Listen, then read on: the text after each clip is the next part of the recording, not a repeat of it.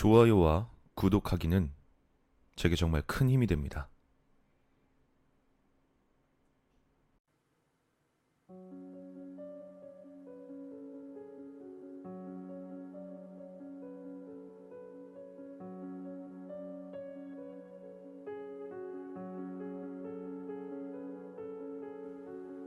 몇 년 전, 난 어떤 기업 소속 연구팀에 속해 있었다. 연구팀이라고는 해도 하얀 가운을 입고 화학약품을 다루거나 하는 일은 아니었다. 우리가 맡았던 것은 카메라를 통한 얼굴 인식과 그 응용 방법에 대한 연구였다.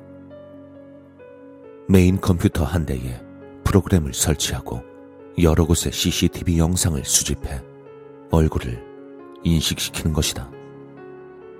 그리고 그 자료를 기반으로 특정 인물이 어디에서 어디로 이동했는지 자동으로 기록하는 시스템이었다.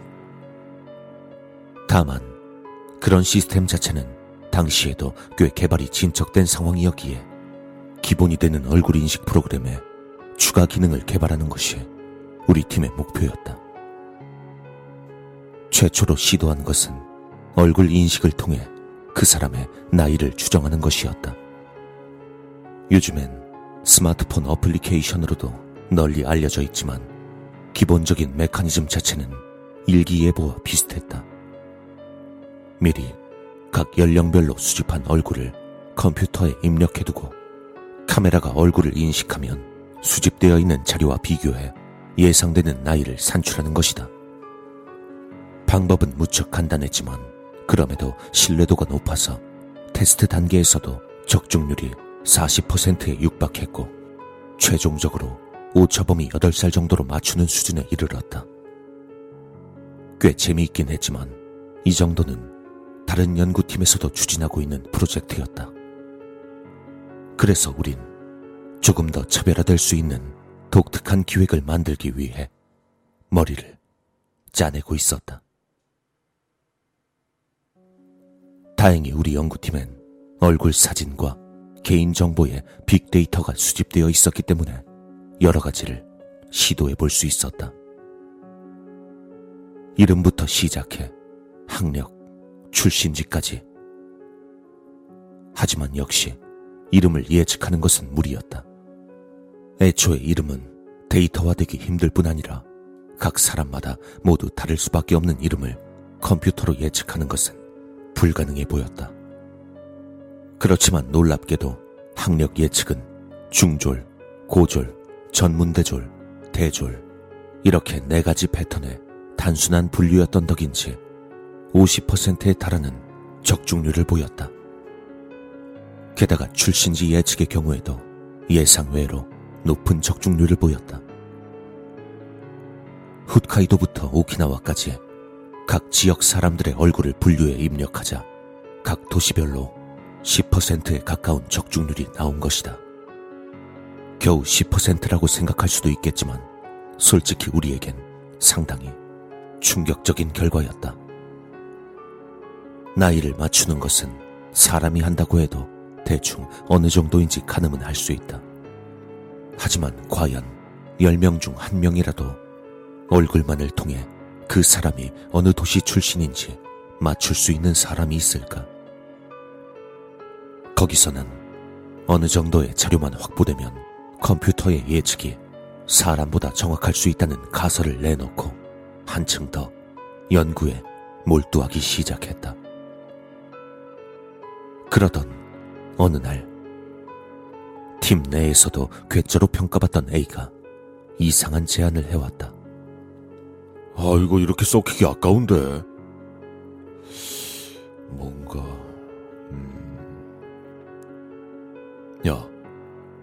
우리 이걸로 남은 인생 예측 같은 거 한번 해볼까?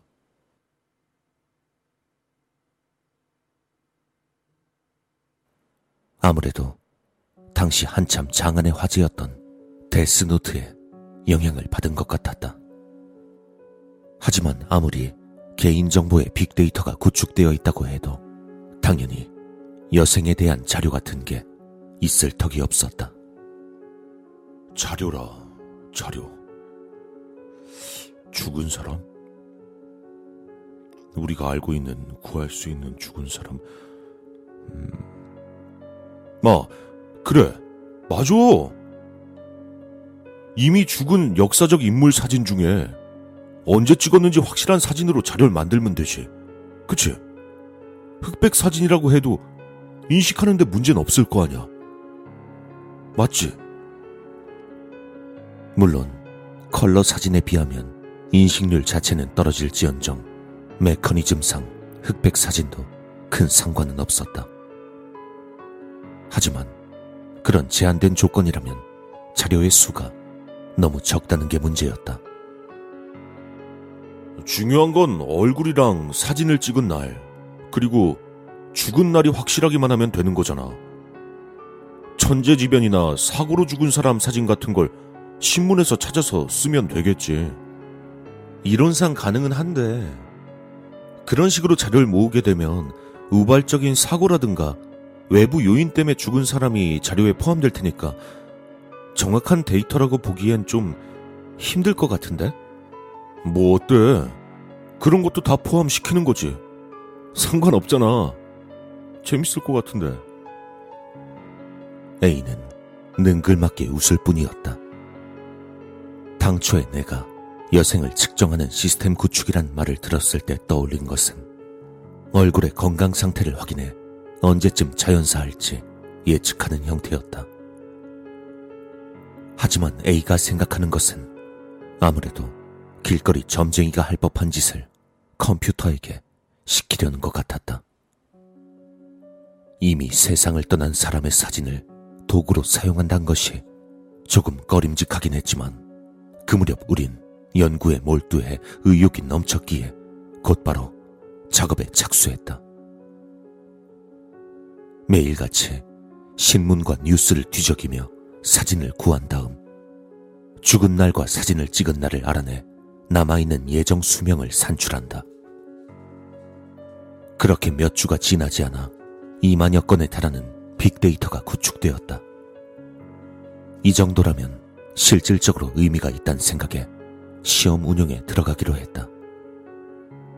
다만 그렇다고는 해도 정답이 있을 수 없는 예측이기에 오차가 있는지 없는지 어느 정도의 오차인지 전혀 알 수가 없다. 맨 처음으로 시험 대상이 된 것은 바로 나였다.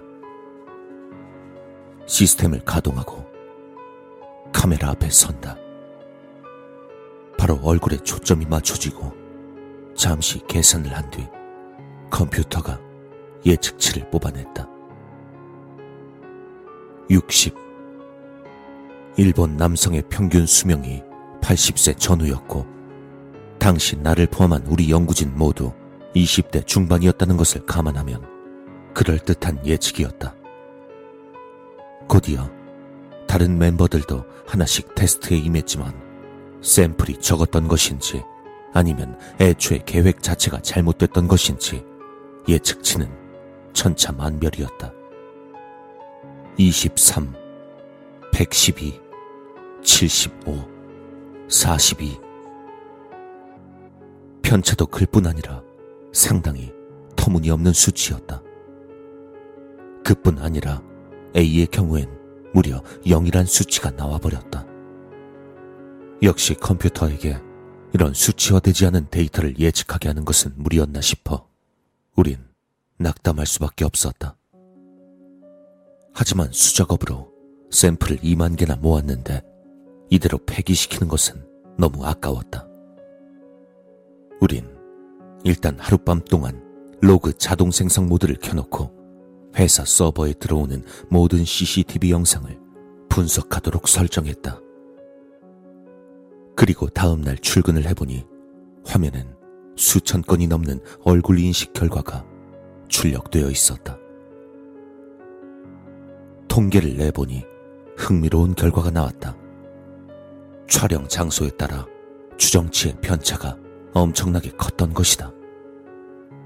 예를 들면 자료 영상 중 초등학교에 설치된 CCTV 영상의 추정 평균 여생은 106년이었다. 전체 평균이었던 46년에 비해서 훨씬 높게 나온 것이었다. 반대로 처음으로 평균보다 낮은 수치를 기록한 것은 고속도로에 설치된 CCTV로 평균 38년이라는 수치가 나왔다.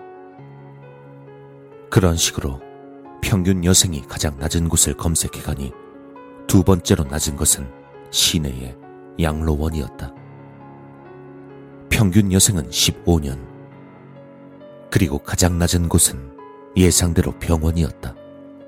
무려 평균 여생이 4년이었다. 하지만 잠시 생각해보니 뭔가 이상했다. 아무리 아픈 사람이 잔뜩 모여있는 병원이라고 해도 평균치가 겨우 4년밖에 안 나오는 것은 뭔가 이상했다. 가벼운 부상으로 잠시 입원한 사람도 있을 테고 단순한 감기로 진료만 받으러 온 사람도 있을 텐데 뭔가 고장난 게 아닌가 싶은 생각에 난 로그를 열어 하나씩 확인하기 시작했다.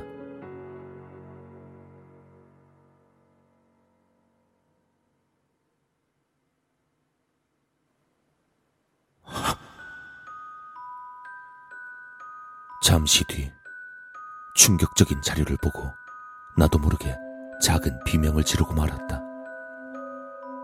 자료에는 34나 50 같은 평범한 수치들도 있었지만 그 사이사이엔 존재할 수 없는 값들이 섞여 있었다.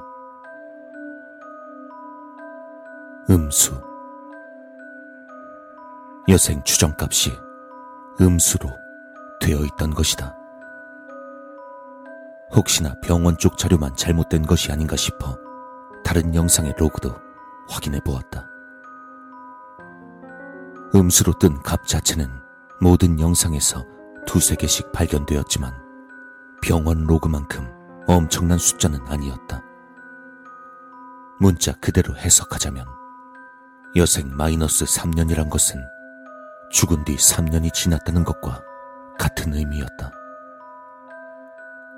정상적인 양수값으로만 평균을 내면 병원의 여생 예상치는 전체 평균보단 낮지만 그래도 24년 정도의 수치가 나온다. 하지만 여생이 마이너스로 나온 자료가 극단적으로 많아서 여생의 평균치가 4까지 떨어진 것이다. 애써 냉정함을 유지하려고 노력했지만 등 뒤로 식은 땀이 흐르는 것이 느껴졌다. 그 후 팀원들을 모아 자료를 놓고 논의를 계속했지만 기분 나쁜 결론만 도출될 뿐이었다. 결론은 크게 두 가지로 나뉘었다. 애초에 여생을 추측한다는 것 자체가 불가능한 일이라 오차 범위가 말도 안 되게 커진 것 뿐이라는 것이 하나. 그리고 다른 하나는 우리 주변에 실제로 여생이 마이너스인 사람들이 태연하게 활보하고 있다는 것. 당연히 상식적으론 첫 번째 결론을 받아들일 수밖에 없었다. 윗선에는 얼굴 인식을 통한 건강 상태 예측을 하고 있었다고 대충 보고서를 쓴 뒤 이 프로젝트는 그대로 폐기되었다. 다만 그 후 내게 이 프로젝트를 결코 잊지 못하게 만든 사건이 있었다. 테스트를 하던 도중 여생이 영으로 나왔던 A가 그 테스트를 하고 1년도 채 지나지 않아 정말로 세상을 떠났던 것이다. 아침 출근 시간에 지하철 플랫폼에서 몸을 던져 그대로 자살했다고 한다. 그 소식을 듣자 온몸에 소름이 끼쳤다. 어떻게 컴퓨터는 그것을 예측할 수 있었던 것일까? 컴퓨터에 입력된 정보는 샘플과 대상자의 얼굴뿐이었다. 하지만 A가 세상을 떠난 것은 분명한 사실이었다. 그것도 컴퓨터가 내놓은 예상치와 정확히 일치하는 해에 나도 과학을 연구하고 있는 입장이고 초자연적인 현상이나 비과학적인 것은 믿고 싶지 않다. 하지만 이 사건 이후 난 CCTV와 인파가 너무나도 무서워 견딜 수가 없다. 매일 수백, 수천의 사람들을 지나쳐가며 시선이 마주치고 엇갈려 간다.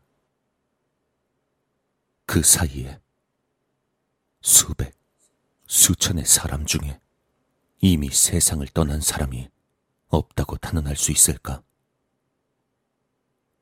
요즘 난 병원 근처도 발을 들이지 않고 있다. 과연 앞으로 60년 뒤 난 세상을 떠나게 될까? 그것만이 내게 남은 마지막 의문이다.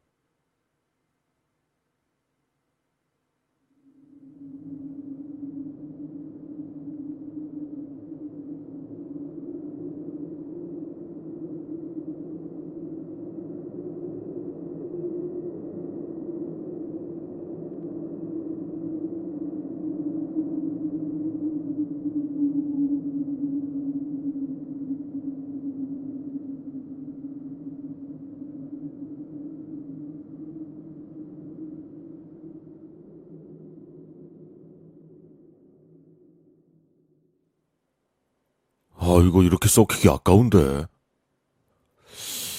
뭔가, 음.